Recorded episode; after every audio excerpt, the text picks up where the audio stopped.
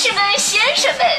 ，Ladies and Gentlemen，现在是大明脱口秀时间，掌声欢迎我们亲爱的 s t a r m y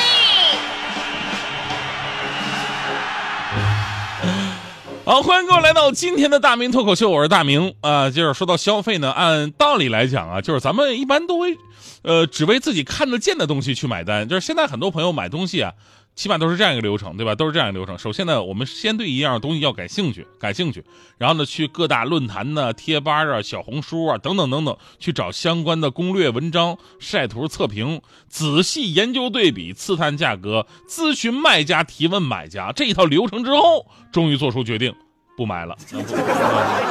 所以你看，这个世界上人都不一样啊。有的人呢享受东西本身，有的人呢享受啊别人知道你有这个东西，但有的人呢享受。接到东西那一刹那之间的感受，对吧？有的人享受东西买东西买东西之前的这么一个过程，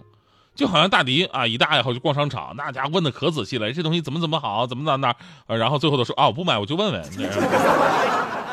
其实这都不算奇葩啊！你会发现这个人呢，真的是一种很神奇的动物。他们不仅仅是现实的啊，不见兔子不撒鹰，同时他们也是虚幻的，会为一些看不见的东西去买单。比方说，强哥最爱的就是路边的买刮刮乐，你知道吗？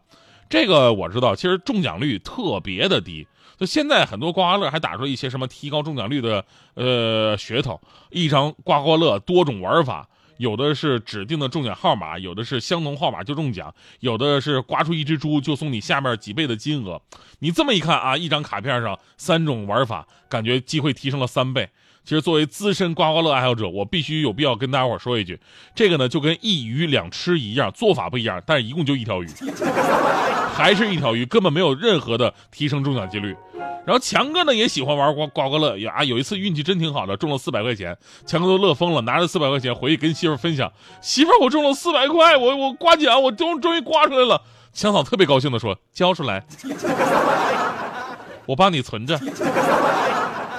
以后你娶媳妇啊，不对不对不对啊，以后你以后咱们俩这个结婚的时候，你给我买礼物用啊。有时候吧，就是你会嘲笑我们这些总有些投机倒把心理的人，啊，你花钱的结果大概率是什么都得不到的，或者跟你预想的目的是不一样的，那为什么还要乱花钱呢？但其实吧，这种盲经济、看不见的经济，何止在刮刮乐、买彩票上，如今的盲盒在年轻一代也是疯狂的流行，更是说明这种看不见的经济背后，绝对是有人性特点的支撑的。你有没有发现，就是身身边咱们这种盲盒的这种玩具店越来越多了，不仅有门店，很多地方呢还立着那个盲盒自动贩卖机，好多少男少女在那围着买。就你们知道什么是盲盒吗？这个我知道，因为我我也是个盲盒的资深爱好者。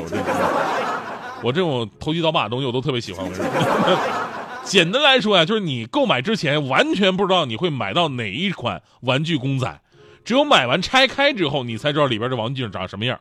这一年多呀，就这种盲盒玩具特别的火，一个几十块钱啊，说贵不贵，但问题是什么呢？就是它是个坑。你知道它里边分不同的系列，每个系列呢十个左右，有的十二个啊，有的少一点。然后呢，有人呢就想把它抽全了，有的人呢是想抽到自己喜欢的那一个，啊，有的功利心更强，直接上二手平台看哪款卖的贵，然后想抽哪个。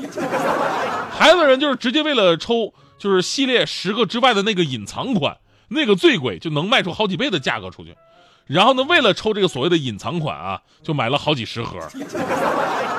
啊，就是抽不到。有玩家表示说，一入盲盒深似海，从此钱包是路人。之前咱们说过类似的新闻，有一对夫妇啊，自称啊在买盲盒上面四个月花了二十万。当时他的心里是这样的，就是买一个就想成套，成套之后呢，又想集齐所有你没有的系列，然后集齐之后呢，你又想抽隐藏款，它就是无底洞一样。就是面对这样的事儿，我都能想象到，就是如果是我妈妈的话，他们她得怎么教育这些人？我妈一定会说：学习你们咋这么不上心呢？啊，做一张卷子就想再做成套的，成套之后又想集齐所有你没有做过的卷子，集齐之后你再把海淀名师私人的题库也做了。啊，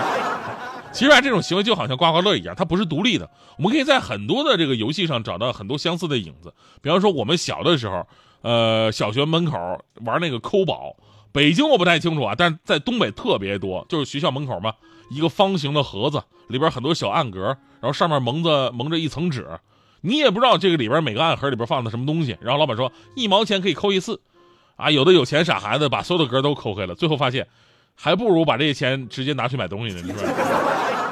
你包括后来吃什么干脆面集的水浒卡，最开始呢是吃方便面集卡，后来为了集卡狂买方便面。我还干过啊，打开一看啊，不是自己想要的卡，或者跟老板说，老板换一袋，我香辣牛肉过敏。我，然后还有网友想起了当年马季先生的相声《宇宙牌香烟》，就像相声当中啊，马季先生啊说要推出这个成套的系列产品，说集齐全套图案赢二十寸彩色电视机。最后马季先生也说了，说近两年不会有人把电视机领走，因为每套图案他都少印了三张。是吧当然了，盲盒倒不至于说给你玩这种猫腻啊，但是这种玩法已经抓住了人性的软肋，可以大赚一笔了，就好像刮刮乐一样，就可能你心里边已经知道结局多半是什么，呃，然后呢，但你仍然会为那个唯一的结果去努力，产生了赌徒心理，然后就会你啊，就是产产生好奇啊，这种快感啊，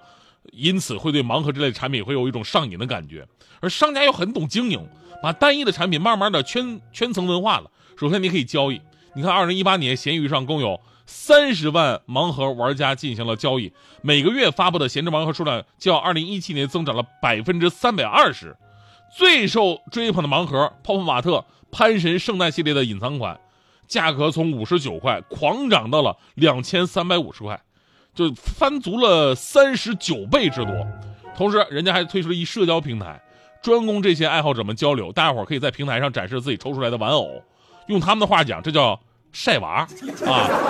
而且呢，你说真实当中的晒娃，你每天只能晒自己的娃，人家呢每天可以晒自己不同的娃，批批晒。我有个朋友男生特别喜欢这东西，然后呢，我也试图教育他，我说你啊做人应该有点正事儿。结果他反过来跟我说说啊，但人家一个姑娘把工资用来买什么化妆品的衣服啊，把自己打扮的漂漂亮亮的，人人也不谈恋爱。啊，人家这就是优秀的独立女性。那一个汉子把工资都用在买买游戏、买手办、买盲盒，安心做一个人畜无害的死人。我们就是 loser。人和人之间差距怎么那么大呢？瞬间我明白一个道理，就是每个人呢都有自己的爱好、生活方式，咱们不能强求。只是这种行为当中，我们真的可以放下偏见，认真思考。其实这是人性本身的特点造成的。以前有抠宝，现在有盲盒。人们其实一直愿意为这种看不见的经济买单，因为它总能在某一个角度满足人们某种特别强烈的欲望。让我突然想起来，就是前两天我有次去贵州出差，然后晚上啊，人家请我吃饭的时候，拿出了一瓶包裹的严严实实的酒。当时我有点明白了，贵州把这个酒包严实了，因为我们单位出差啊，有明确的用餐规定的，对吧？即便是别人请你吃饭，也不能太奢侈。但我想。这贵州啊，他们一定是拿出最好的酒，怕不方便对不对？用纸包起来了，还有这种套路啊！我以前经常圈子边听说过。然后呢，人家人家那天问我喝酒，平时我都说哎我不喝不喝，那天我就特别大方，要喝喝喝，马上马上马上，东北人能不喝酒吗？那天那个瓶白酒我一个人能喝了大半瓶，一边喝一边感叹，这才是真的茅台。完事那人上厕所去了，我心想趁他不在，我赶紧给瓶子拍个照片，回去发个朋友圈吹个牛什么的，对吧？我喝茅台，结果打开一看。酒瓶上面写着一行字老村长酒。我到贵州喝了一瓶东北白酒。那你包起来干什么玩意儿啊？